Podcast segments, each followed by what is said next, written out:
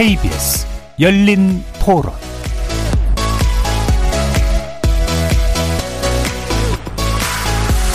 안녕하십니까. KBS 열린 토론 정준희입니다.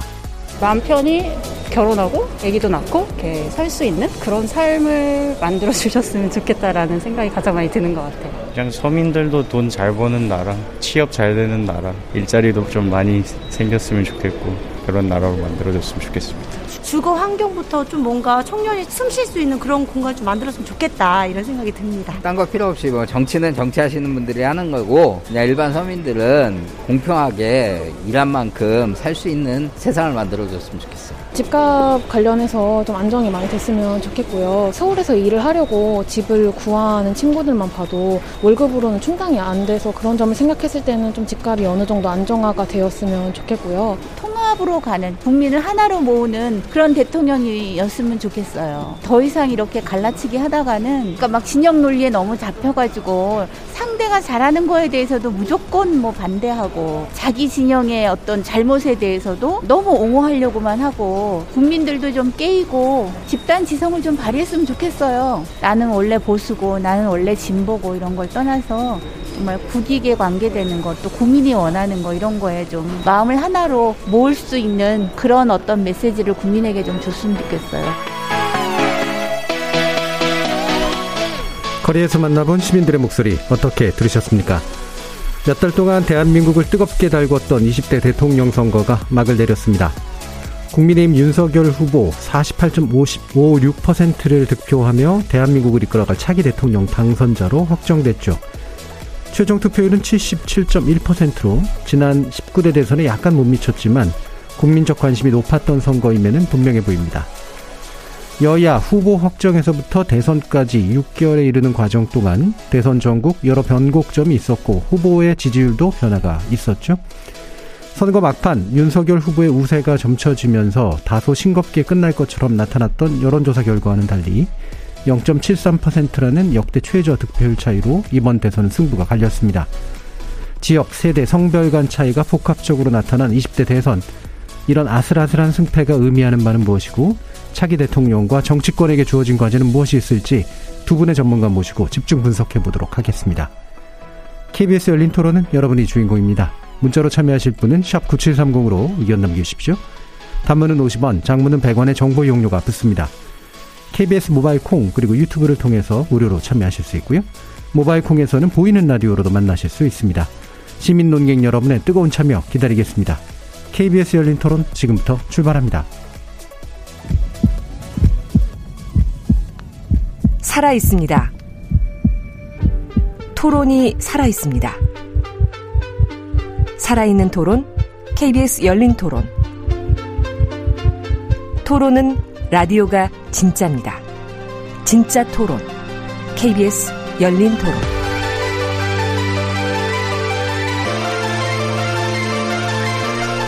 오늘 함께 해 주실 두 분 소개하겠습니다. 먼저 성한용 한겨레 신문 선임 기자 나오셨습니다.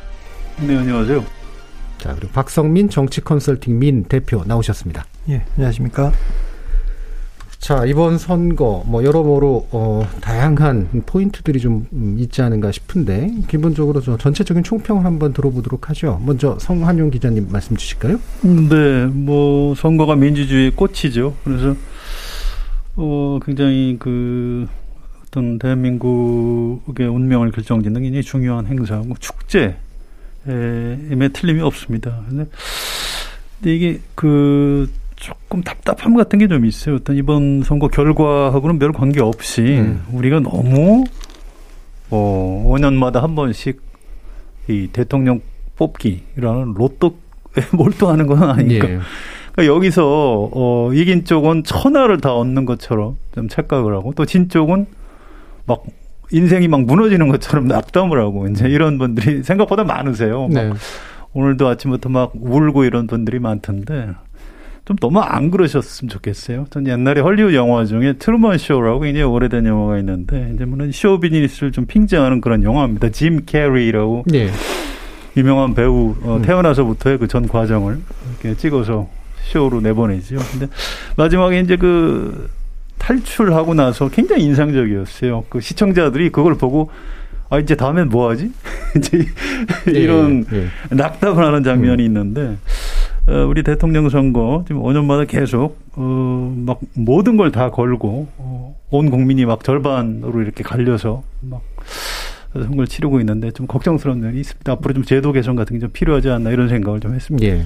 아무래도 몰입을 유발하는 그런 요소들이 있고 제도 개선을 통해서 좀 더 모색하고 싶으신 부분이 있으신 것 같은데요. 자, 박성민 대표님 말씀 들어보겠습니다. 어, 결과를 보면 아주 민심이 어, 절묘하다고 생각했습니다. 예. 그러니까 기본적으로 정권 교체에 대한 여론이 계속 높은 상황에서 정권 교체는 좀 하긴 해야겠다. 네.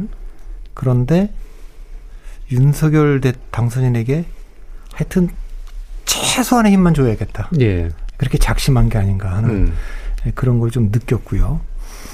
에, 그리고 이제 결과를 보면 어, 이재명 후보가 패배하고 민주당이 패배한 거는 크게 보면 이제 세 가지인데 지난 4.7 작년 4.7 선거 이후에 정권 교체 여론이 계속 좀 높지 않았습니까? 네. 그래서 그 그것을 좀 약화시키지 못했다는 게 첫 번째고요. 그러니까 지형 자체가 좀 불리한 데 싸웠다 이거고 후보도 어, 대장동 게이트에 발목이 잡혀서 예, 조금 일찍 특검을 승인했더라면 어땠을까 하는 생각도 좀 있고요. 음. 결과적으로 세 번째죠. 어, 민주당의 강력한 그 지지 기반이었던 20대와 30대를 좀 잃은 거 음. 어, 이것이 패배로 이어졌다 그렇게 좀 보입니다. 음, 예. 음. 전반적으로 일단은 정권 교체 여론의 지속 이게 기저 효과의 일종이라고 이제 보시는 거고 중간 중간 뭔가 아 덫에서 좀 해결 헤어나올 수 있는 기회들이 있었을 텐데 그걸 잘 활용을 못했다. 그리고 어, 일종의 텃밭이라고 볼 수 있는 세대에서 일부 패배한 면이 있다 이렇게 정리를 해주셨는데 자 이런 저 그 승부처라고 볼 수 있는 그런 부분에 대해서 어, 성한영 기자님 혹시 다른 생각 있으실까요? 아니요, 뭐 대체로 다 음. 동의하는데요. 그 세대별 그 후보 득표율은 조금 더 봐야 될 겁니다. 네. 예, 뭐 출구조사가 어, 나중에 보면 틀리는 경우가 많더라고요. 그래서 음. 좀더 세밀한 분석이 필요하고요. 그다음에 이제 이번에 나타난 특징 중에 성별로 이제 20대 같은 경우에 많이 갈렸다라고는 네. 일단 출구 조사에 나왔습니다만 이것도 조금 더 추적이 필요한 것 같아요. 정확히 음. 어느 정도 비율로 갈렸는지 또 왜 갈렸는지 이런 부분에 대해서 좀 추가로 좀 고민해 볼 지점이 있는 것 같습니다. 예. 이거는 근데 그 앞으로도 어, 밝히기는 어려울 겁니다. 투표율은 나중에 선관위가 좀 자세한 네, 데이터를 그렇죠. 내놓겠지만 음. 득표율은 출구조사 외에는 없기 때문에 네. 그런데 어, 사실 그 국민의힘의 대선 전략은 작년에 이미 결정됐습니다. 작년 6월 11일 날 영선의 30대 이준석 당대표를 뽑을 때 음. 이른바 세대포 이론이 그때부터 작동한 거고 어, 60대 이상의 강력한 지지 속에 20, 30대 남자들 표라도 일부 가져오면 이길 수 있다라고 하는 것이 에, 작동을 한 거고 에, 결과적으로 마지막에는 그것이 이제 2030 여성 세대에게 여, 여자분들에게 역풍을 맞아서 네. 위험해질 뻔도 했는데 정권 교체가 성공했다고 하는 그 자체만으로는 이제 절반의 그 성공이고 네. 그런데 국가적으로 엄청난 저기 그 새로운 갈등을 유발했다고 음, 하는 음, 측면에서는 그렇죠. 이제 예. 예, 새로운 이제 그 과제. 숙제를 남긴 음. 것이고 또 한 번 인상적인 장면은 영선 당 대표를 뽑은 이래 문재인 저- 대통령에 의해서 임명받은 검찰총장이 임기 중에 그만두고 정치한다. 그리고 조기 입당을 선택했지 않습니까? 네. 그러니까 영선 당 대표의 선출과 영선 정치인의 그 대통령 후보 예. 선출할 때 네. 이미 이미. 이제 에, 정권 교체를 향한 어떤 그 전략이 기본적인 그 전략이 결정된 거죠. 그러니까 윤석열 후보가 아, 선거 기간 중에 음, 윤석열로 승리하는 것이 문재인 정권과 민주당의 가장 뼈아픈 패배다라고 얘기하는 것은 에, 두 전직 대통령이 감옥에 있고 어, 또 탄핵도 당한 그런 상황에서 보수 유권자층의 그 일종의 에, 분노 이것을 예. 좀 어, 그 기반을 둔 선거 음. 전략을 구사했고 그거에 대한 우려가 많았습니다만 어쨌든 그러나 뭐 현실적으로 그것이 힘을 유지했기 때문에 음. 예, 승리한 것은 또 사실이기 때문에 네. 또 뭐, 예, 그걸 또 인정할 수밖에 없는 것 같습니다. 예, 예. 일단 좀 어, 아쉬움은 있어요. 어, 그 윤석열 후보를 왜 지지하느냐 물어보면 아, 정권 교체 해야 되니까 예, 예. 라고 이제 답변한 분들이 압도적으로 많았고요. 어, 다 좋은데 뭐 그렇게 해서 뭐 지금 현 정부 심판 뭐 하는 어, 국민들의 뜻이 관철이 된 거죠. 다 음. 동의할 수 있는데 근데 이제 그 대통령 선거 이제 끝났다는 거래요. 그럼 이 사람이 취임 5월 10일 날 대통령 취임하고 대한민국 20대 대통령이 되는데 앞으로 5년간을 그럼 어떻게 끌어갈 거지? 에 대해서 윤석열 후보가 좀 이렇게 잘 설명은 못한 것 같아요. 네, 선거 기간 중에. 그렇습니다. 근데 지금이라도 지금부터라도 한두달 동안 시간이 있기 때문에 좀 호흡을 가다듬고 어, 뭐 당분간 좀 쉰다고 해요. 네. 지방에 내려가서. 가면서 근데 내가 이제 어떻게 이 국정을 해야 되지? 네. 이걸 조금 더 깊이 있게 좀 예. 고민을 하고 해가지고 어, 우리 국민한테 좀 제시를 해줬으면 참 좋겠다 이런 생각. 네. 지난 선거에서는 인수위원회가 없었으니까 또 이번에 인수위원회가 만들어지는데 인수위원회가 좀 많이 궁금해지는 또 예, 선거 결과이기도 한 것 같습니다. 자 그러면 또 이거 한번 짚어봤으면 좋겠는데요. 이게 여론조사 자체는 물론 여러 가지로 뭐 다양하게 나타났습니다만 대체로는 아까 말씀 주셨던 것처럼 정권 교체 여론이 좀 더 높았고 윤 후보가 대체로 앞서는 그런 분위기로 진행이 됐었는데 어, 한 일주일 정도 이제 지나고 나서 이제 어제 열려진 어, 뚜껑, 뚜껑을 열고 보니까 상당히 붙어버린 이제 그런 상태로 나타났단 말이죠. 이게 이제 뭐 여러 가지 시각은 있을 수 있겠습니다만 그만큼 이제 그 막판에 이제 여론 변화의 속도가 빨랐다고 볼 수도 있고 또는 안 잡힌 무언가가 있었다고 볼 수도 있고요. 성황 기자님은 어떻게 보세요? 이거 깜깜이 기간 없애야 될 것 같아요. 이거 네. 이 굉장히 위험한 제도입니다. 이거 예. 선진국에는 없는 거고요. 어, 이 깜깜이 기간 동안에 제가 이제 저 정, 신문사 정치부 기자인데도 굉장히 그, 그 온갖 수치를 다 받았는데 거의 다 틀렸어요. 네. 심지어 투표 당일날 낮에 돌아다닌 것도 엉터리입니다. 네. 그래서 어, 방송 상사 출구조사가 어, 어, 나오기 전에 받았던 수- 기자들이 받았던 숫자도 전부 다 틀린 숫자입니다. 예. 그러니까 이제 이걸 가지고 서로 뭐 우리가 다 이겼다 이렇게 막그저 홍보에 이용하고 제발 좀 국회에서 결단을 해서 이 법을 고쳐줬으면 참 감사하겠고요. 아무튼 제 생각에는 어 이번에 우- 우리나라 여론조사 회사 다 망할 뻔했습니다. 만약에 이게 예, 반대 결과가 뒤집혔다? 그러면 뭐 전부 다 문 닫아야죠. 음. 논의가 없는 겁니다. 아, 그런데 제가 볼 때는 막판에 민심의 변화 속도가 굉장히 빨랐던 것 같아요. 네. 그 전보다는 어, 또, 또 달라진, 그러니까 우리가 SNS를 통해서, 어, 여론이 형성되는 속도가 워낙 빠르기 때문에 이런 현상이 나타난 것 같고요. 어, 결국, 어, 왜, 왜 이렇게 막판 한 일- 일주일 동안에 확 좁혀졌느냐. 저 이걸 가지고 이제 좀, 어, 분석도 해보고 토론도 해봤는데요. 어, 일단 그 호남에서는 안철수 전 후보 단일화 역풍이 있었다고 그래요. 예. 호남에 있는 분들이 하는 얘기입니다. 좀 어, 무, 무시당했다. 이제 이런 정서가 있었다고 해요. 그래서 이제 이재명 후보에 대해서 별로 매력적인 후보라고 생각을 안 했는데 이제 막판에 어, 우리를 무시하는 안철수와 윤석열을 좀 혼내줘야 되겠다. 이런 것들이 이제 역풍으로 작용을 했다고 하고요.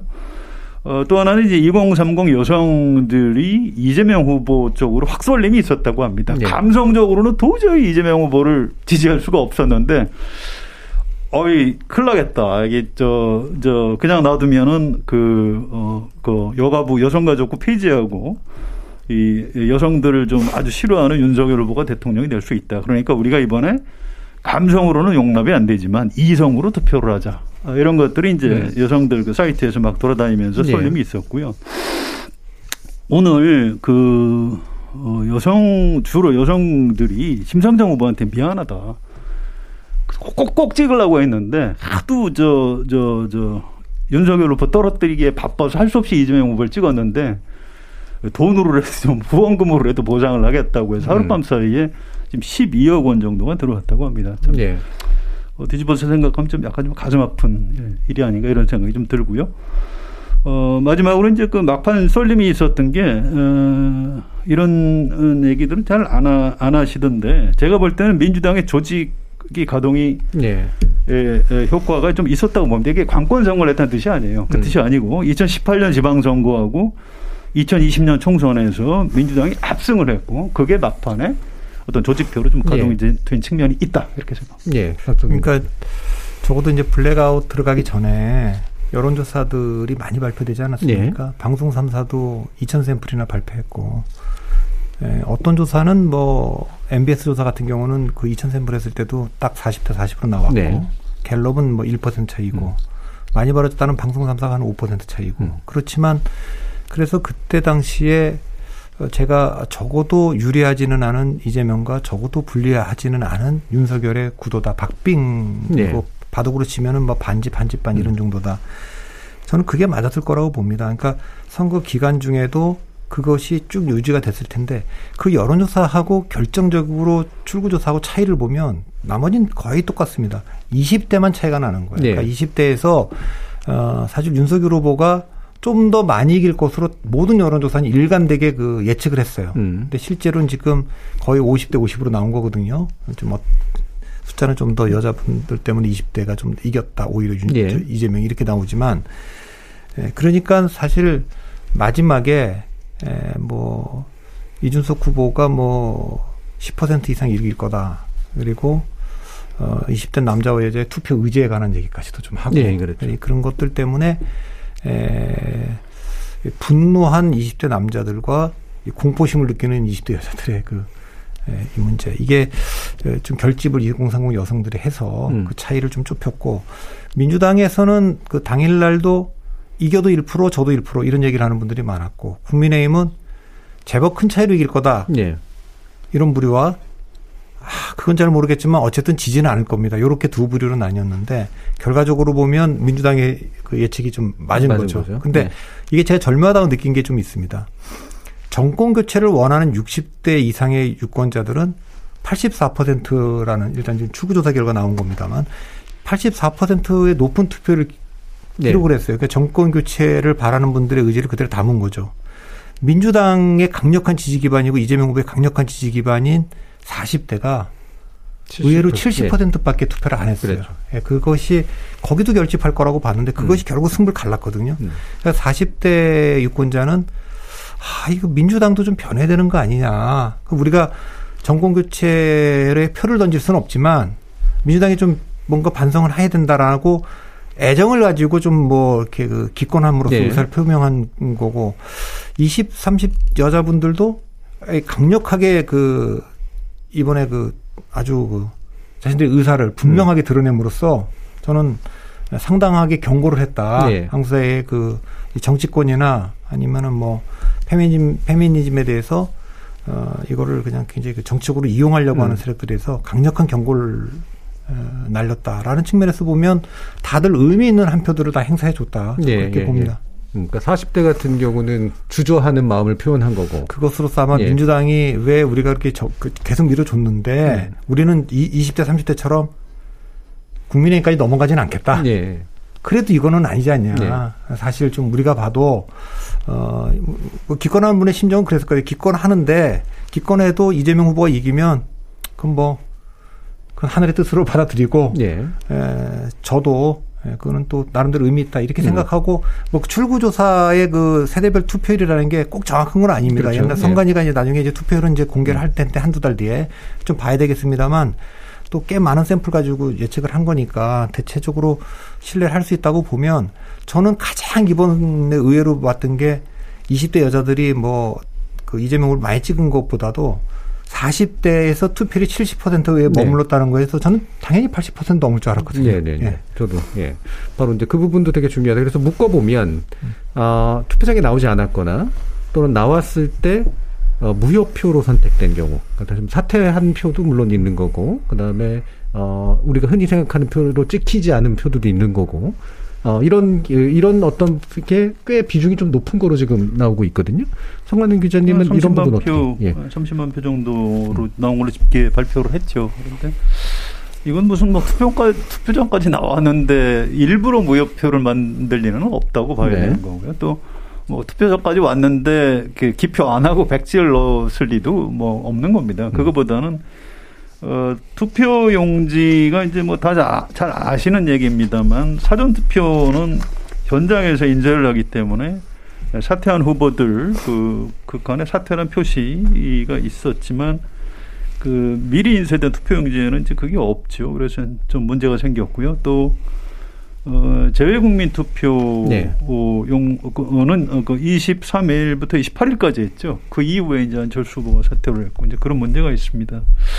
어, 그런 것 때문에 그 어, 다른 때보다 지난 대선 때보다 거의 두 배 이상 어, 무효표가 좀 많아진 것 아닌가 뭐 그런 정도입니다. 네, 아주 크게까지만 이렇게 중시해서 볼 필요는 없다. 그렇습니다. 예, 예. 그러면 이제 아까 이제 박성민 대표님 말씀 뭐 이게 뭐 다른 백이라고 이제 보기는 물론 어렵고요. 이제 무효표가 꽤 많이 나왔지만 이거는 아, 단일화 과정에서 생긴 약간의 부산물 이렇게 보시는 그런 관점이신 건데 박성민 대표님도 마찬가지시죠. 글쎄 뭐 무효표 갖고 우리가 뭐 여기서 그 전에도 아마 그 심상정 후보가 2010년 그 경기도에서 사퇴했을 때도 무효표가 꽤 나오지 않았습니까? 네. 뭐 그래서 이제 우리나라 법적으로는 문제가 없는데 뭐 일부 선거에서는 뭐 대학교의 총학생회 선거나 뭐 도조 선거에서는 무효표가 1, 2등 표 차보다 더 많을 때는 그렇죠. 그런 경우 있죠. 그럴 땐 뭐 재선거를 한다. 음. 뭐 이런 규정도 있는 데가 있지 않습니까? 그건 아무래도 어, 그런 이제 그 어, 정당성에 관한 네. 문제 뭐 그런 것도 있을 수 있겠죠. 음. 근데 어쨌든 제가 받은 그 이 표차는 어, 전체적인 그 정, 그 민주당은 또 이재명 후보는 정권 심판론이 강하게 작동하는 속에서 상당히 그 어, 선거를 잘해와서 상당히 얻을 수 있는 것까지 최대한 다 끌어모았다. 네.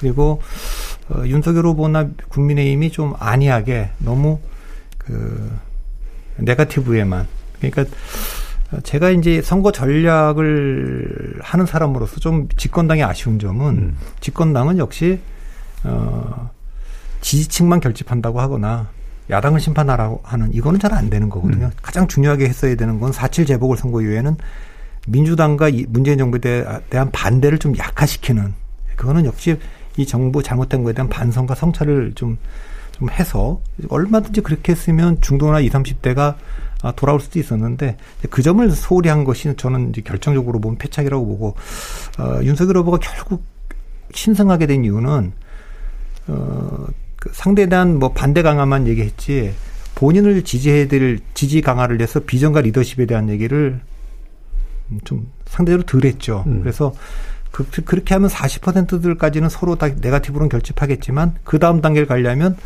내가 어떻게 더 좋은 대한민국을 만들 것인지 내가 어떻게 더 좋은 대통령이 될 것인지 그 비전과 리더십에 대한 것을 좀 보여줬어야 되는데 그 점이 좀 약해서 상당히 고전했고 뭐 막판에는 뭐 질 수 있는 그런 음 전체적인 지형을 고려할 때는 음. 캠페인에서는 국민의힘 후보 쪽이 조금 잘 못했다 그렇게 예, 생각합니다. 예, 예. 음.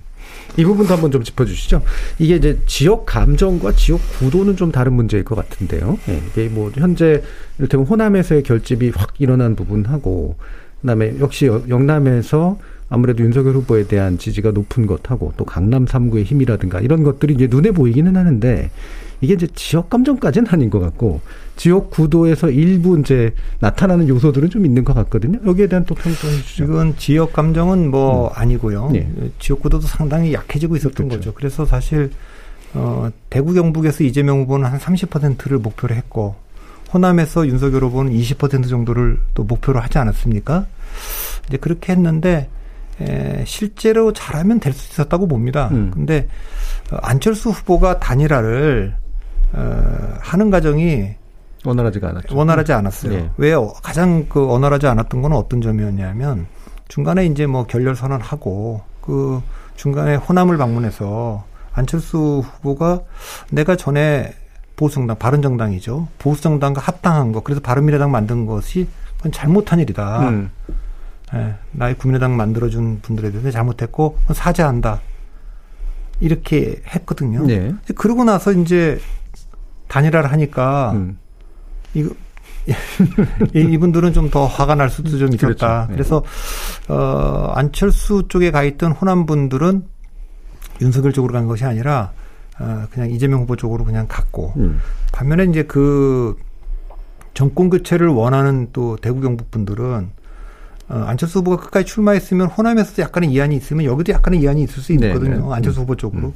근데 여기가 빠지니까 위기감이 음. 있죠. 또 특히 사전 투표가 호남이 높고 그러니까 안철수 TK에서 안철수 후보를 지지하려고 했던 표들은 또 대거 다시 윤석열 후보 쪽으로 음. 감으로써 결과적으로는 어 지역 구도가 굉장히 강화된 그림이 네. 됐고 그래서 이번에는 지역 구도 그다음에 세대 구도 거기다가 젠더 음. 이 구도 이것이 어 생각 그렇게까지는 생각을 안 했는데 예, 마지막에 지역 구도가 상당히 강하게 나타난 네, 그렇게 됐습니다. 예, 예.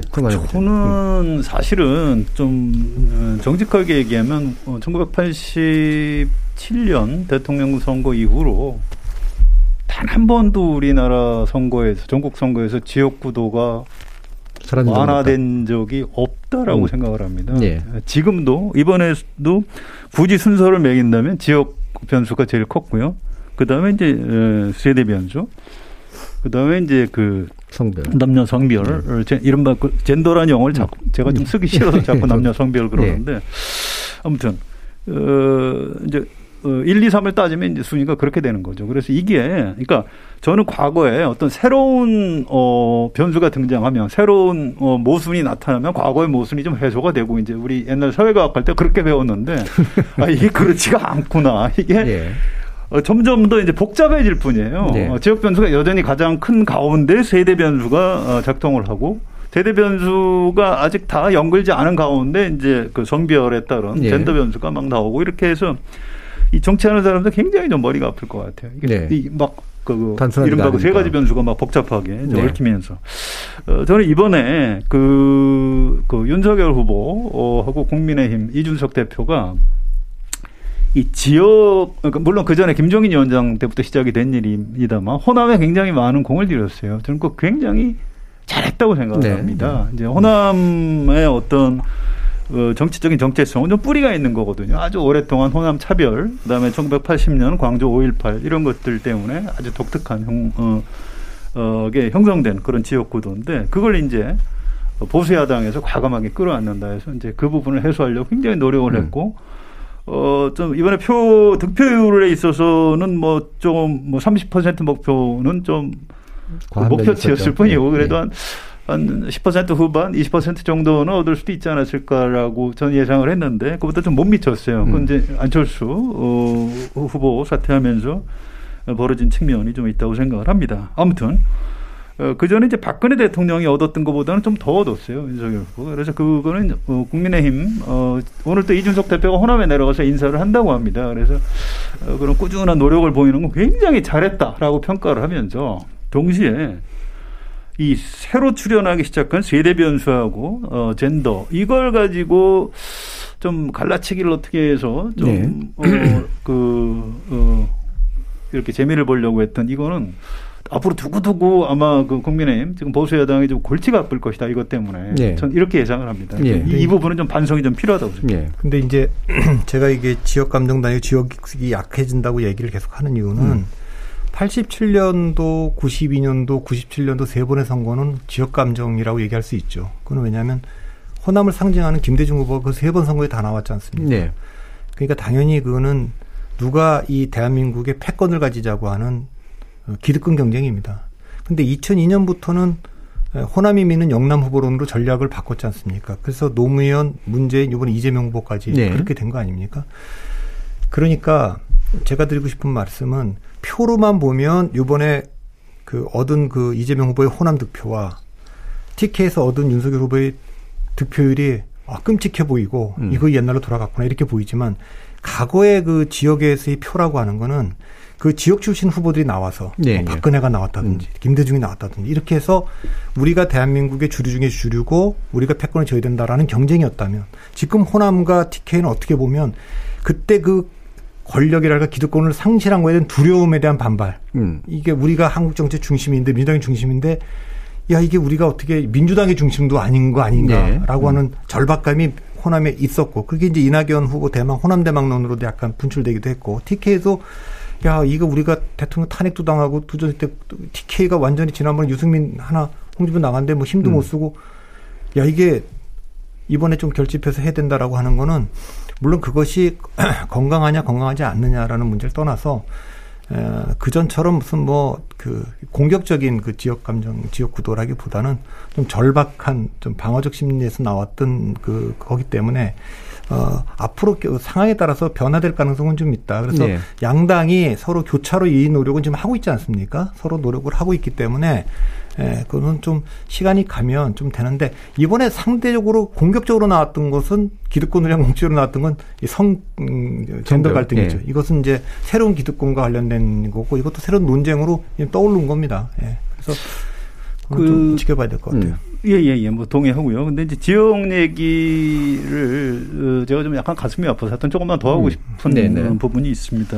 지금 이번에 유권자 어, 지형을 보면 숫자가 수도권이 이제 어 절반을 넘고요. 어 아주 쉽게 말씀드리면 영남이 25%, 음. 호남이 10%밖에 안 돼요. 그다음에 충청이 10%, 그다음에 강원 제주 합쳐서 5% 이렇습니다.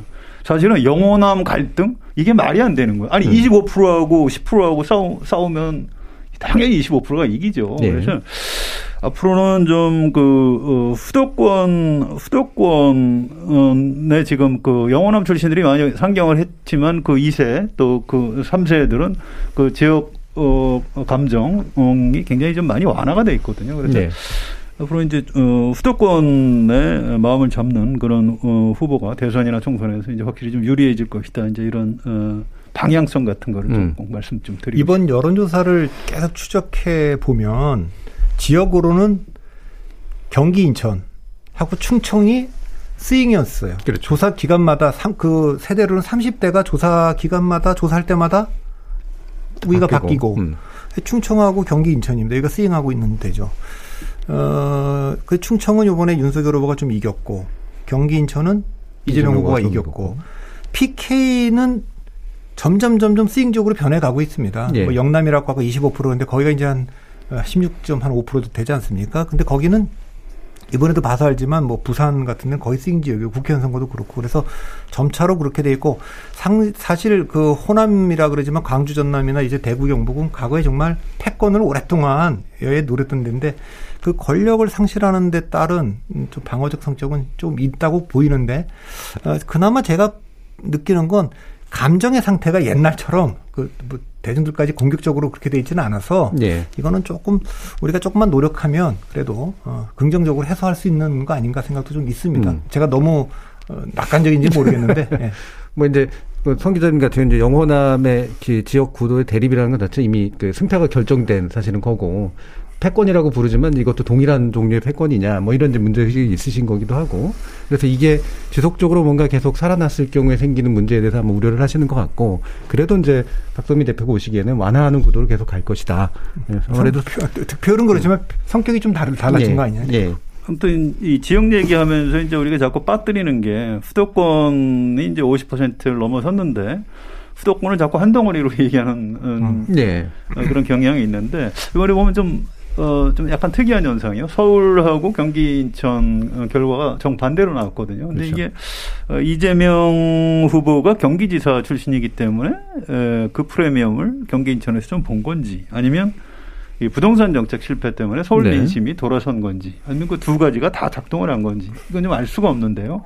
아무튼 서울하고 어, 경기 인천 민심이 좀 달라졌다는 건좀 주목할 대목인 것 같고요. 네. 이 부분도 조금 더 분석이 필요할 네. 것 같습니다. 최근에 뭐 부동산 정책 전에도 어, 서울 경기 인구가 비슷한 상황에서 계속 서울의 인구가 젊은 인구가 경기도로 나가면서 네. 지금 서울과 경기도의 인구 격차가 꽤 벌어졌습니다. 네. 예, 그것을 일단 반영하고 있는 거고요. 예, 그래서 거기서 이제 부동산 정책이 또 어, 실패했기 때문에 그런 점에 대해서 이번에 보면 서울에서는 어, 투표율 높은데도 이제 좀 잘 사는 동네가 투표율이 좀 높았지 예. 않습니까? 네. 이제 그래서 그쪽에서의 에, 그런 것들도 좀 있을 수 있다고 좀 봅니다. 네. 그 서울 경기는 계층성도 약간 좀 반영이 되지 않나라는 네. 생각이 좀 네. 들더라고요. 서울 안에서도 확실히 보이고 네. 경기로 또 나간 약간 젊은 한 중간 계층 정도의 또 의미도 있는 것 같고.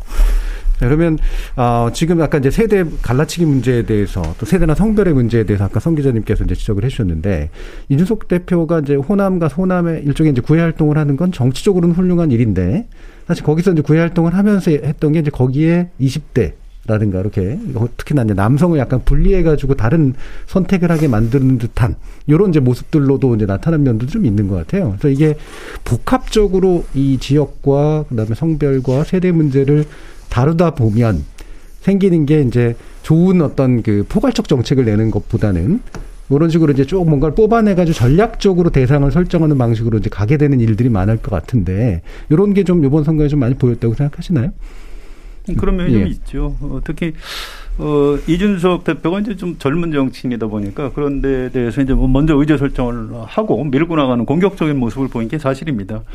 어, 이른바 이제 세대포 이론, 어, 본인이 이제 30대이기 네. 때문에 어, 던질 수 있던, 있었던, 음, 또 본인이 또 엘리트 남자이기 때문에 예, 20대 남성들의 어떤 공정성을 추구하는 그런 부분을 이제 건드리면서 이제 젠더 이슈를 가지고 어, 이번 선거를 굉장히 에, 강하게 에, 밀고 나갔는데 사실은 그것 때문에 이제 뒤집힐 뻔한 겁니다. 네.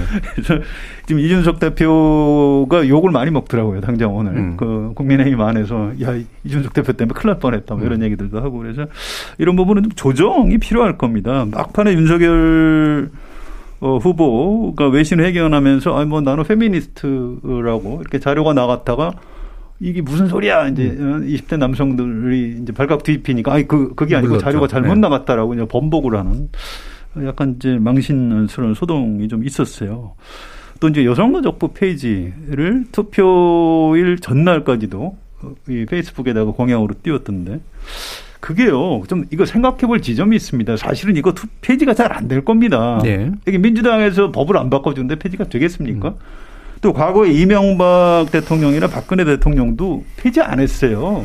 검토를 좀 하다 말았죠. 그래서 선거 전술로서는 뭐 그렇게 좀 할 수가 있는데 이제 당선자가 됐으니까 이좀 이렇게 조정을 했으면 좋겠어요. 이제 세대 문제도 마찬가지입니다. 무슨 세대 포위론 이게 좀 말이 안 되는 거예요. 왜 아니 왜왜 4, 50대는 다 뭐 민주당 편입니까? 그, 음. 그렇지 않고요. 그리고 나이 든 분들 어, 60대 이상은 다 그 국민의힘 보수 야당 어, 찍은 것처럼 이렇게 얘기하는 것도 좀 별로 마음에 안 들, 네, 안 들고요. 예. 사실은 이제 저도 이- 벌써 이제 60대 그런 소원한 것 같은 게 있고. 예, 예. 어, 가급적이면 정치 캠페인을 하는 분들은 뭐 전술적으로 그런 선택을 할 수 있습니다만 정치 지도자들은 의제를 던질 때 그렇게 좀 제발 안 예. 던졌으면 좋겠습니다. 그런 예. 근데 이제 민주당이 이번 선거에 조금 어려움을 겪었던 것은 그 이중 기득권 상황에 놓여 있었거든요. 음. 그러니까 집권당으로서 정권 교체 대상이라는 거 하나 하고 2030 세대에 의한 세대 개초론의 대상이다. 네. 이제 그 이중 기- 기득권 상황에서 제가 이준석 대표를 좀 옹호를 좀 하자면 음. 어, 저도 뭐 이렇게 에, 젠더 갈라치기에 대해서 크게 동의하는 것도 아니고 여가부 폐지에 동의하는 사람도 아닙니다. 네. 그러나 어, 이런 점은 옹호할 수 있을 것 같아요. 과거에 우리가 어떤 갈등, 지역 갈등을 그, 그 훌륭했던 대통령들, 김대중, 김영삼 음. 이런 분들, 지역을 이용해 갖고 정치를 굉장히 오랫동안 하신 분입니다. 그러니까 뭐 이준석 대표가 뭐 여가부 폐지 이런 거 하는 거 갖고 얘기할 수 없어요. 그다음에 이념 가지고 사실 586 세대나 또 과거에 있지 그 보정당이 정말 말도 안 되는 그 선전 선동들을 네. 했고요. 예, 그런 걸 한 겁니다. 그거에 비하면 에, 젊은 남자들이 갖고 있는 어떤 분노의 근거가 정말 없는 거냐 하면 전 또 한편 이해할 네. 수 있는 면이 있죠. 있다 예. 보고 봅니다. 그러면 그러나 2030 여자들이 봤을 여성 이 대한민국 사회가 이제 이 젊은 친구들이 사회 에 나가면 이제부터 그 2030 세대들이 어떻게 보면 기득권이 또 되는 거 아닙니까? 그런 그러니까. 그런 네. 데서 살고 학창 시절에는 뭐 그런 걸 상대적으로 덜 느꼈을지는 모르는 세대지만 이제부터 나오면 그 2030 세대에게는 진짜 어, 정말 받아들일 수 없는 세계가 또 음. 열리 그대로 있는 거 아니, 아닙니까? 그런 점이 있기 때문에 저는 뭐 좀 가능하면 양쪽의 입장을 다 좀 이해해 보려고 합니다. 과거에 있었던 갈등도 봤는데 그때는 정말 더 극심했고 네. 뭐 그랬던 거지. 그러니까 어, 다만 이준석 대표 때문에 질 뻔한 것도 사실이지만 사실 지금 국민의힘을 보면 냉정하게 평가해 보면 전국 단위 선거 네 번 지고 대통령 탄핵당했고 두 명 대통령 구속됐고 그런 상황에서 저당이 변했냐 안 변했거든요. 그러니까 네. 이렇게 많이 얘기하잖아요. 저기 이준석 대표 없으면 사실 자유한국당이지. 음. 그러면 지난번에 선대가 해체될 때 김종인 위원장도 나가고 이준석마저 그때 안 잡았으면 이 선거 이겼겠느냐. 이런 평가도 있기 네, 때문에 저는 젊은 당대표, 물론 좀 지나친 좀 그, 어, 뭐좀 선동도 있고 그럽니다만 네. 젊은 당 대표의 정치적인 것을 조금은, 어, 조금은 좀, 네, 예. 어, 좀 우리가 네. 따스한 눈, 따뜻한 눈으로 좀 봐줄 필요도 있는 거 예, 아니, 아니냐. 물론이죠. 네. 굉장히 중요한 역할을 했고요. 어, 지금 국민의힘 대선 승리하는데 이준석 대표 없었으면 아마 안 됐을 겁니다. 저는 그거 다 인정을 하고요. 다만 이 우리나라 이제 거대 에, 정당 보수 야당이었다가 이제 집권 여당이 된 거 아닙니까? 이 정당의 대표 또 아직 임기가 상당히 남아 있어요. 선거 이겼기 때문에 물러날 이유도 없습니다. 그래서 음. 어 이제 6월 1일 지방선거를 곧장 치러야 돼요. 5월 10일 어, 윤석열 대통령이 취임을 하면 그 며칠 있다가 아마 후보 등록을 해야 될 겁니다. 네. 지금부터 어, 뭘 해야 되냐면 공천 작업을 곧장 시작을 음. 해요. 자, 근데 이거를 윤석열 당선자가 할 수 있겠습니까? 저는 윤석열 당선자가 여기 손대면 큰일 난다고 생각합니다. 음. 잘 알지도 못하고. 내분되고. 그럼 이걸 누가 누가 하죠? 옛날 그 좀 약간 극우 성향이나 뭐 뭐 이런 정치인들이 해야 됩니까? 아니면 박근혜 대통령 탄핵 어, 될 때 뭐 어, 당 안에 있었던 그, 국회, 그, 그 국회의원들이 돌아와서 해, 해서 네. 되겠습니까? 안 되는 겁니다. 이제 이거를 이준석 대표 어, 체제 국민의힘 지도부가 책임지고 맡아서 이제 해야 되는 거죠. 그런데 저는 이제 이번 대선은 어떤 집중력이 필요하기 때문에 여러 가지 약간 그 전술 어, 전략 전술상 약간 좀 갈등도 좀 자극을 하고 하면서 할 수가 있는데 지방선거는 또 전혀 다른 선거입니다 대선하고 그래서 여기에서 좀더 큰 국가적 의제 같은 거를 던지고 좀 긍정적인 포지티브 음. 캠페인을 해줬으면 좋겠다 이런 네, 결국 바람 같은 게. 대표가 역할을 했다. 그리고 역할을 할 수밖에 없다. 그러려면 지금까지는 좀 다른 방향으로 대승적으로 좀 접근해 달라라는 주문으로 들었고요.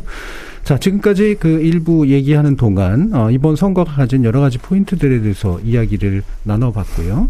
어, 잠시 후에 또 2부에서는 이후에 대통령이 어떤 일들을 해야 되는가 그리고 정당 체제가 어떤 방식으로 또 정치적인 과제들을 풀어나갈까 함께 이야기를 나눠보도록 하겠습니다. 여러분은 KBS 열린 토론과 함께하고 계십니다. 토론이 세상을 바꿀 수는 없습니다. 하지만 토론 없이 바꿀 수 있는 세상은 어디에도 없습니다.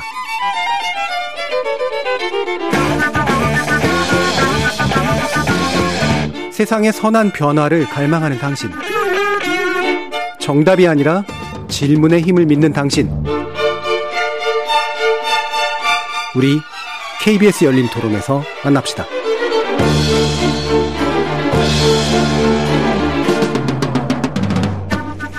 KBS 열린 토론 20대 대선 결과를 토대로 향후 전국 분석해보고 있는데요. 박성민 정치 컨설팅 민 대표, 성한용 한겨레 신문 선임 기자 두 분과 함께 하고 있습니다. 자, 이제 좀 더 미래를 좀 전망해보는 그런 내용이 될 텐데요. 어, 제일 좀 그, 궁금한 건 안철수 대표의 운명이거든요. 원래 이제 만약에 졌다면 사실은 그 전에 나오는 메시지나 이런 걸 보면 막 내분되고 그러면서 잘 안 됐을 것 같은데 그래도 뭐 인수위원장 설도 나오고 있는 거로 보면은 나름대로 역할은 하게 되나 싶은데 어느 정도까지 예상을 하시는지 두 분 말씀 한번 좀 들어볼게요. 아니 그 지난번에 한번 제가 어느 토론 갔는데 정의당에서 나오신 분이 그러시더라고요. 아 솔직히 지금 안철수 대표의 심정을 저희가 제일 잘 이해합니다. 예. 그러니까 그 비난을 못 하겠다는 예, 거예요. 예, 예. 그뭐 지금 심상정 후보의 마음을 우리가 헤아려 보면 알지 않겠습니까? 그렇죠. 예. 어, 제3당의 길을 가고 싶고 제3의 길을 가고 싶었는데 1당하고 합당도 했었고 지금 2당하고 의 합당도 지금 음. 눈앞에 두고 있죠. 역시 결선 투표제가 없는 비애고 결선 투표제가 있었다면 결과는 좀 달라졌을 거라고 봅니다. 네. 근데 결선 투표제가 없는 상황에서 참 어려운 일이고 어 뭐 다당제가 그렇다고 제도적으로 지금 그 뭐 중대선거제라 음. 하거나 아니면 뭐 비례대표제라도 확대를 좀 전면적으로 했으면 모르겠는데 그러지 않은 상태에서의 선택이라는 게 사실 별로 없는 거 아니겠습니까? 예, 그래서 어 그 일관되게 그 안철수 정치 10년을 돌이켜 보면 이 박원순 후보하고도 그렇고 문재인 후보하고도 그렇고 김한길 대표하고의 합당도 그렇고 뭐 또 오세훈 후보의 단일화도 그렇고 이번도 그렇고 대체로는 그냥 좀 본인 이번에도 민심을 외면할 수 없었다라고 얘기하는 건 본인 기준으로는 민심이 정권 교체다 뭐라 그러면 이제 거기에 좀 부합하려고 하는 그걸 거스르는 거에 대해서는 조금 두려워한다 그럴까 아니면은 뭐 하여튼 그런 것 같고요. 예, 그래서 어, 본인 행정 경험이 없다. 음. 그래서 뭐 일각에서는 뭐 입각을 뭐 총리든 아니면 네. 장관이든 음. 또 아니면은 뭐 당 대표든 그런데 저는 이렇게 생각을 해요. 어, 집권당에서 입각을 한 분들, 음. 노무현 대통령이 해수부 장관 잠깐 했지만 뭐 그런 걸 통해서 자기가 대통령으로 대중적으로 폭발력을 보인 분들은 거의 없습니다. 네. 그 당 대표 모델도 당 대표가 문재인 모델들 많이 얘기하는데 문재인 후보는 야당 대표를 했지 않습니까? 그렇죠. 그래서 제가 항상 컨설팅 할때 음. 원내 대표는 여당 하실 때 하시고 음. 왜냐하면 여당은 할 게 많. 할게 많죠. 예. 당 대표는 야당 할 때 하는 거다. 야당 여당 당 대표는 대통령과의 관계 설정하기가 참 어렵습니다. 이낙연 음, 대표도 사실 그렇죠. 그것 때문에 어려워졌고 그 전에 뭐 홍준표, 김무성 다 그런 거 아닙니까? 그럼 예를 들어서 안철수 대표가 당 대표를 했다.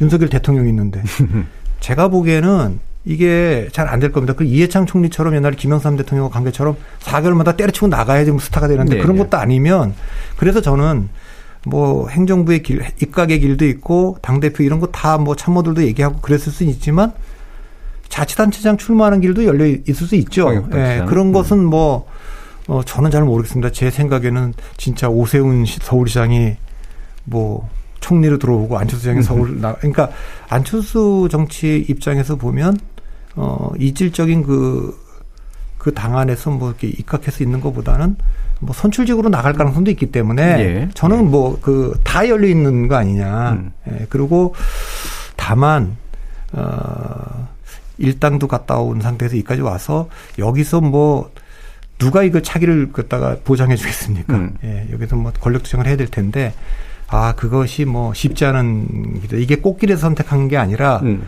정말 어쩔 수 없는 안 할수 네. 없는 상황. 예, 아까 호남에 가서 얘기할 때는 정말 안 해볼까도 생각을 했던 것 같아요. 음. 아까 호남 가서 그 얘기했을 때는 아 민주당에서 이재명 후보가 지면 아, 이재명 후보가 이제 그 정치 적으로 끝나면 민주당은 재편될 수밖에 없는데 뭐 호남을 통해서 다시 좀 그 민주당이 재구성될 때 역할이 다시 있을까?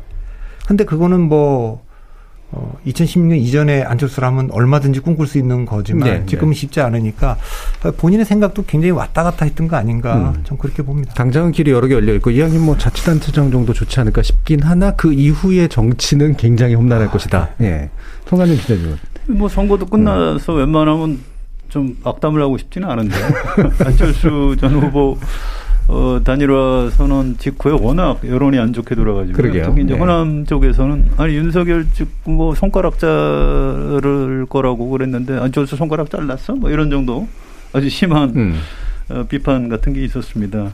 어, 이런 게 있는 것 같아요. 2000 안철수 대표가 정치를 시작한 게 2011년, 2012년 이제 이때인데 2012년 대선 때는 일관성이 있었어요. 그때 어떤 식으로든 나는 정권 교체를 위해서 하겠다. 그런데 내가 문재인 후보보다 더 어, 경쟁력이 있기 때문에 내가 해야 되겠다. 이렇게 얘기를 하다가 네. 막판에 네. 단일화 협상이 계속 결렬되니까 뭐 그냥 어, 철수를 했습니다. 음. 그래서 그나마 뭐 나름 일관성 같은 게 어, 있었다고 평가할 수 있는데 이번에는 뭐 손가락 얘기까지 하면서 완주하겠다고 도대체 음. 몇 번을 얘기했는지 모르겠는데 어, 마지막에 어, 이른바 그 사전투표 전날 이제 철수를 하는 바람에 정치인으로서 하나 얻은 거는 있다 이런 칼럼을 누가 썼더라고요. 정치인은 좀 후한무치해야 되는데 아, 후한은 하나 좀 얻은 것 같다. 이제 예, 정치인 예. 자격이 생겼다 이런 이게 칭찬이지 욕인지 잘 모르겠습니다. 음. 그래서 이 부분은 안철수 대표가 좀 어, 좀 성찰이 필요한 것 같아요. 실제로 뭘 앞으로 할 수 있는 게 많지가 않습니다. 예. 자, 인수위원장. 음. 어, 그건 할 수 있어요. 뭐, 어, 둘이 후보 단일화도 했고. 그런데 인수위원장이 그 무슨 의미가 있을까요? 그렇죠. 그 과거 이명박 뭐, 음. 어, 대통령 때 인수위원장이 숙대 총장 하셨던 이경숙 네. 교수님 하셨고요. 박근혜 대통령 때는 헌법재판소장 하셨던 김용준 씨가 음. 어, 인수위원장이었고. 그 실제 따로 있었어요.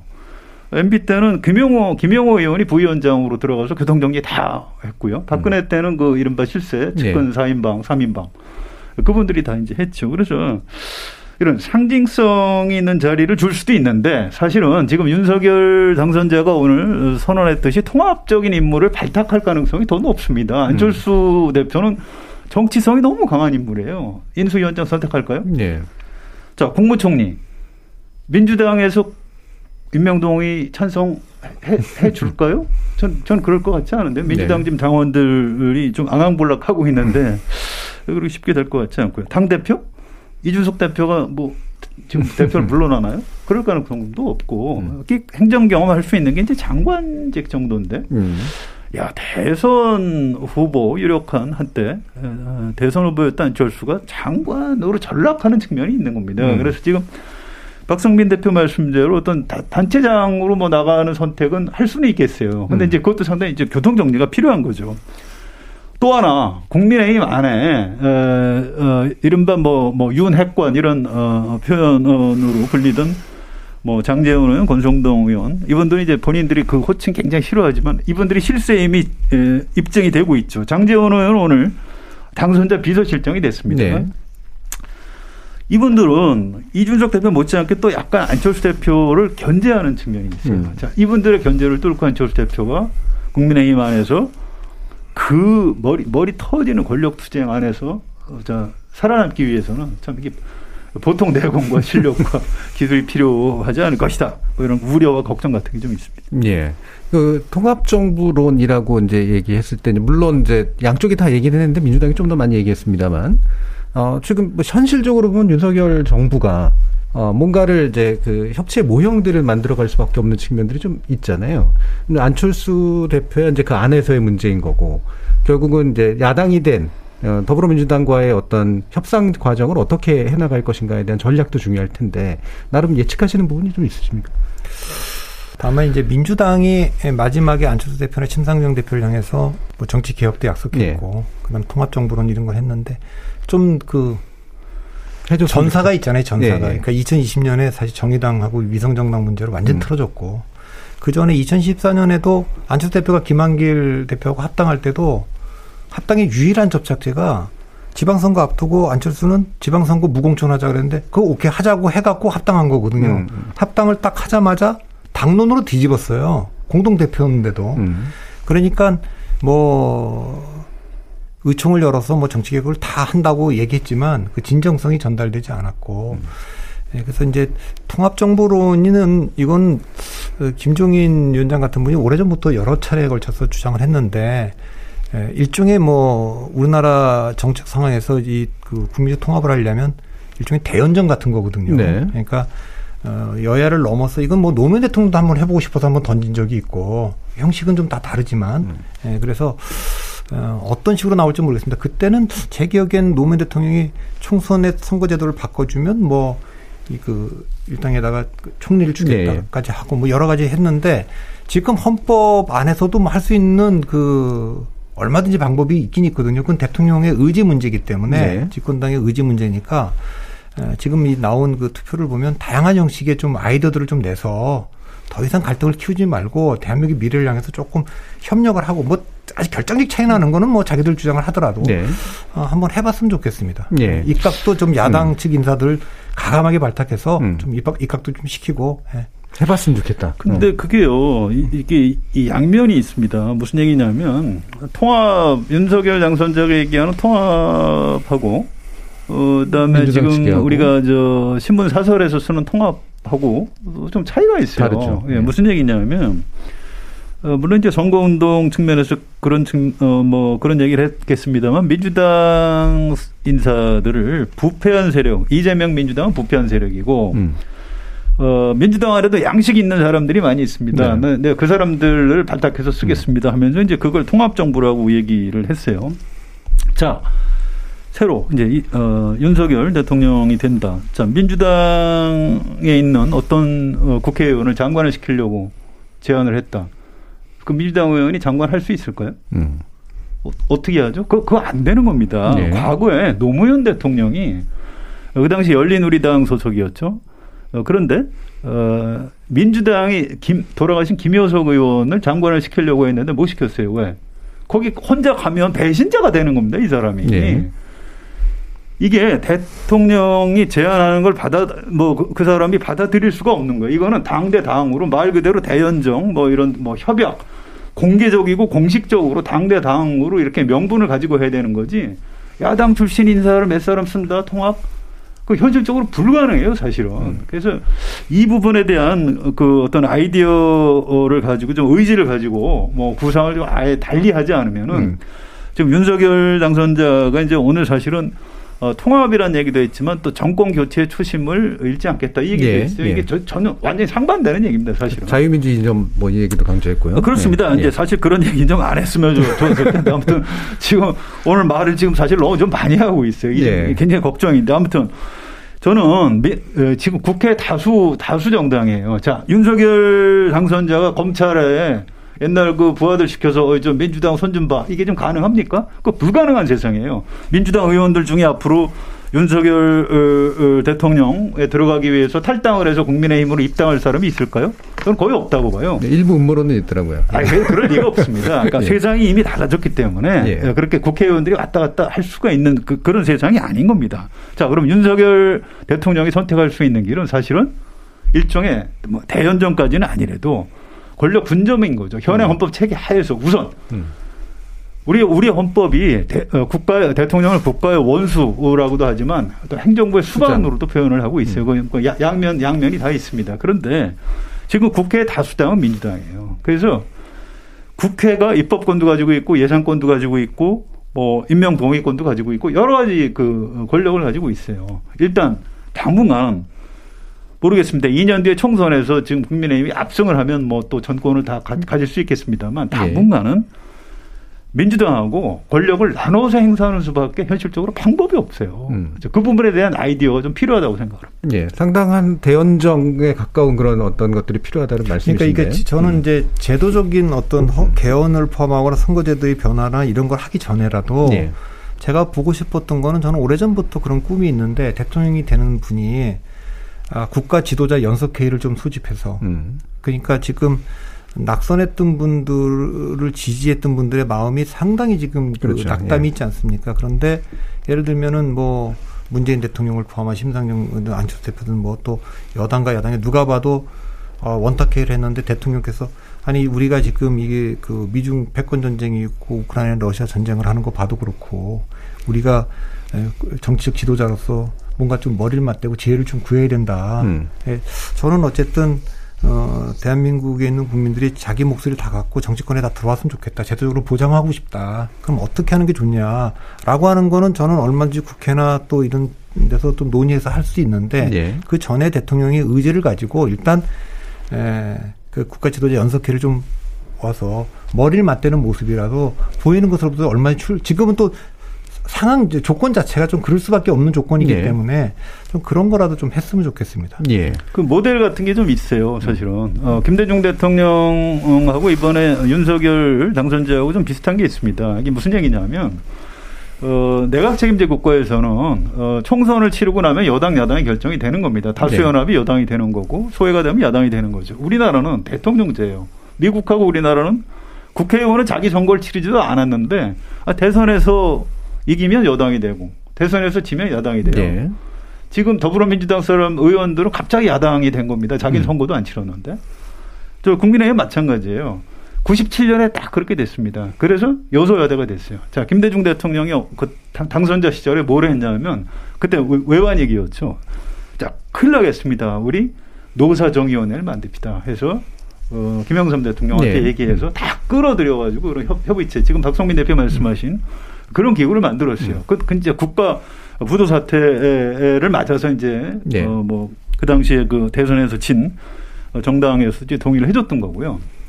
그건 이제 굉장히 큰 욕심이고 저는 2018년 11월로 기억을 합니다. 그 여야중 국정상설협의체라는 게 그렇죠. 있었어요. 예. 이게 문재인 대통령하고 여야 5당 그때 이제 복잡했습니다. 음. 정의당도 있었고 뭐 어.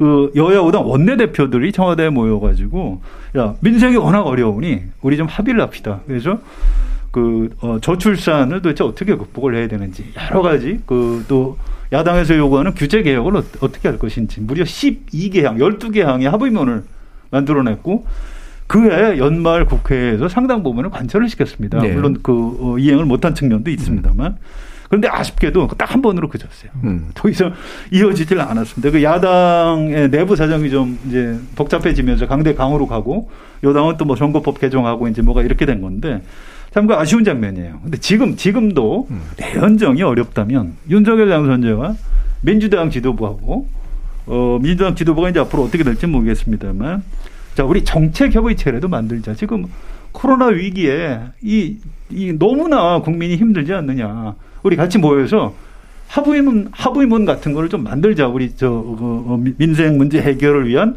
뭐 여야정 협의체가 됐든 뭐 뭐가 됐든 정책 네. 협약서 같은 거를 만들 수 있는 겁니다. 지금부터 무려 두 달이 있어요. 지금 결심하면 얼마든지 가능한 일입니다. 저 이런 장면을 좀 기대요. 음.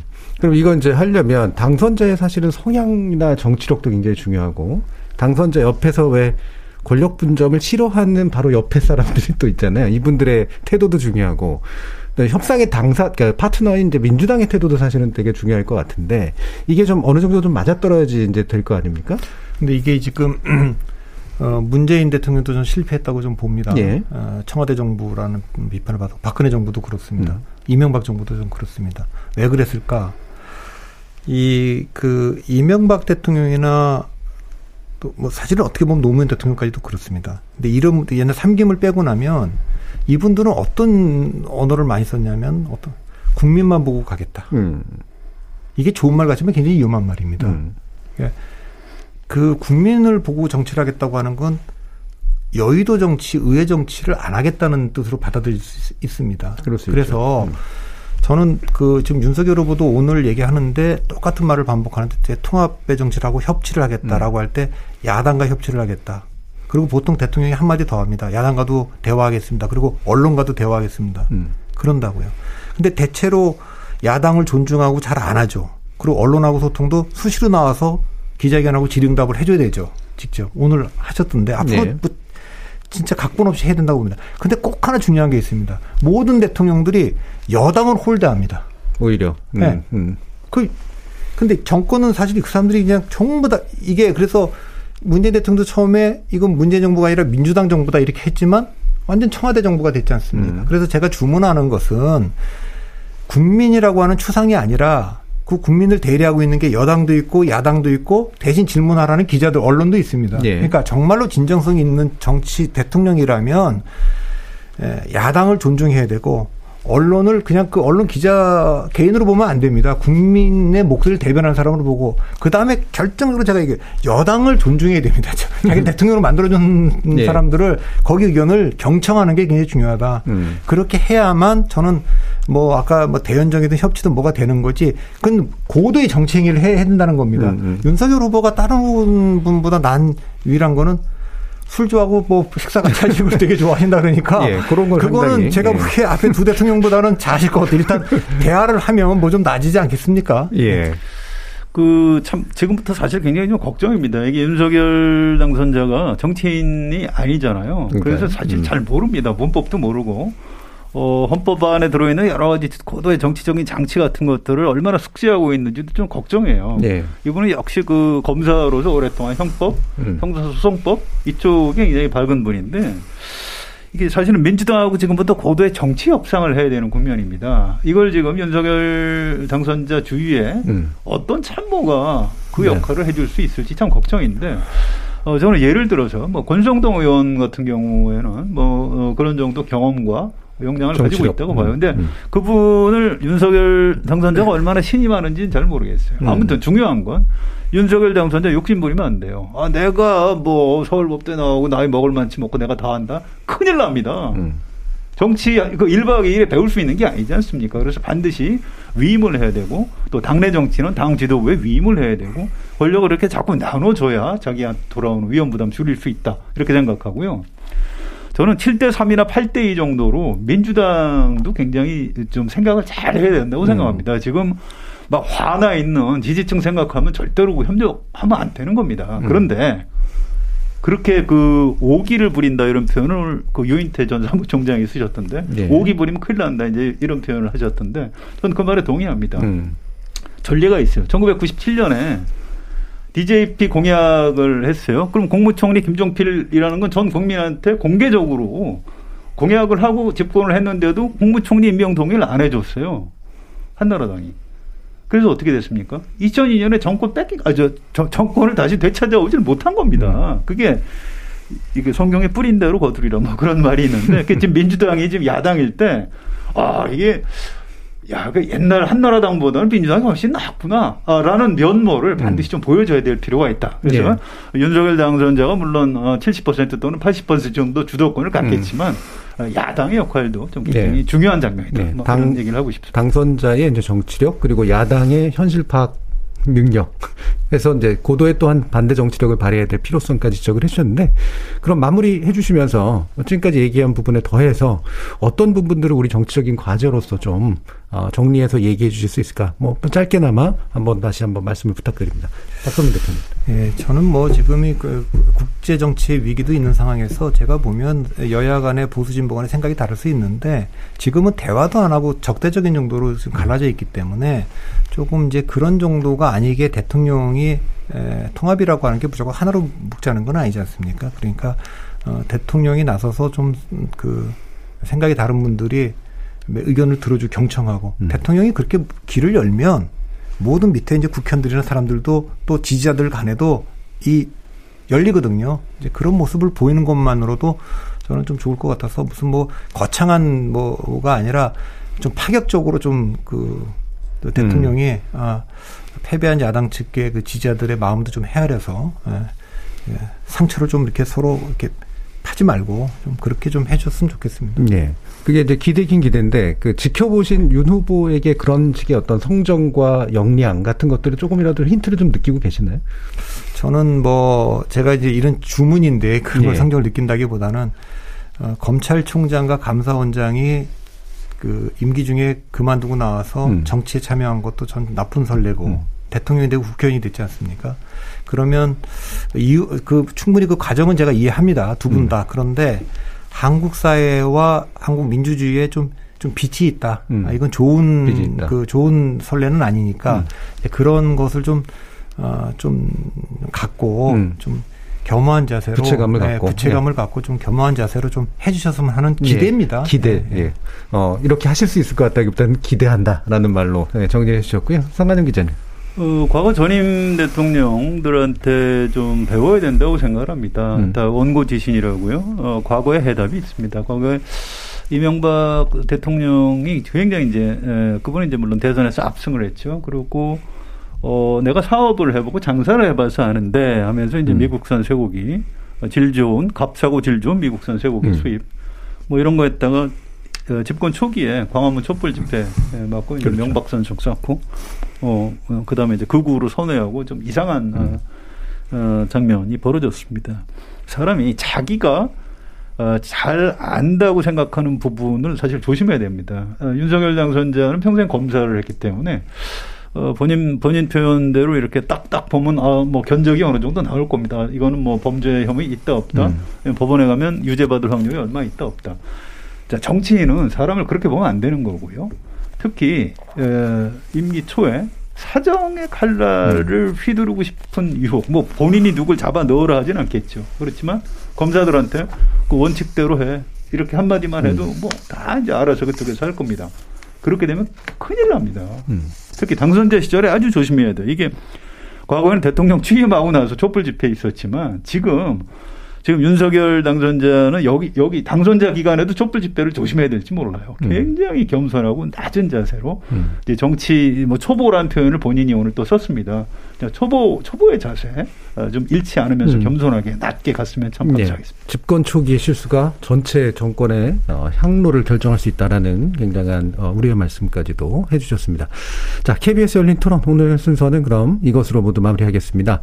오늘 토론 함께 해 주신 성한용 한겨레 신문 선임 기자, 박성민 정치 컨설팅 민 대표 두 분 모두 수고하셨습니다. 감사합니다.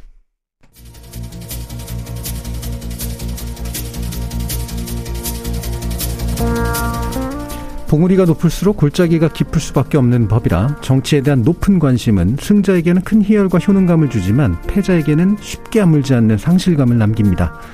높은 투표율로 나타난 민주적 시민성에 고무되면서도 희박한 차이로 표현된 이 대결적 에너지를 어떻게 치유하고 또 어떻게 고양시킬지 어쩌면 이제 진짜 정치가 시작되는 것일지도 모르겠습니다. 지금까지 KBS 열린 토론 정준이었습니다.